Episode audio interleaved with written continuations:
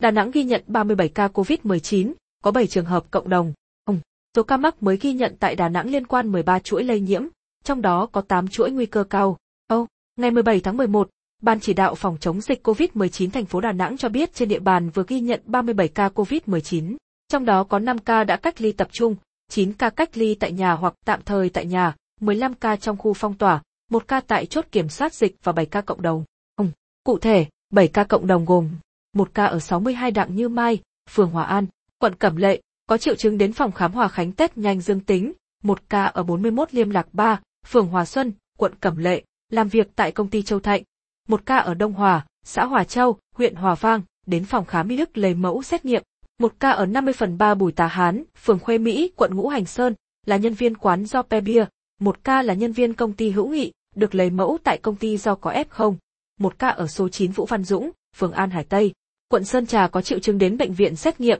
một ca ở 80 phần 2 Tô Hiến Thành, phường Phước Mỹ, quận Sơn Trà đến bệnh viện gia đình xét nghiệm.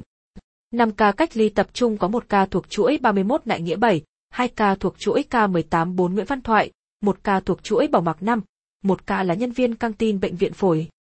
9 ca bệnh cách ly tại nhà gồm 3 ca là F1 thuộc chuỗi 103 Nguyễn Trung Trực, một ca thuộc chuỗi 91 Đại Thịnh 2, một ca là nhân viên nhà hàng Lê Gia 2, 2 ca thuộc chuỗi trung cư A6, phường Đại Hiên Đông, 1 ca chuỗi 31 Đại Nghĩa 7, 1 ca thuộc chuỗi công ty TLT,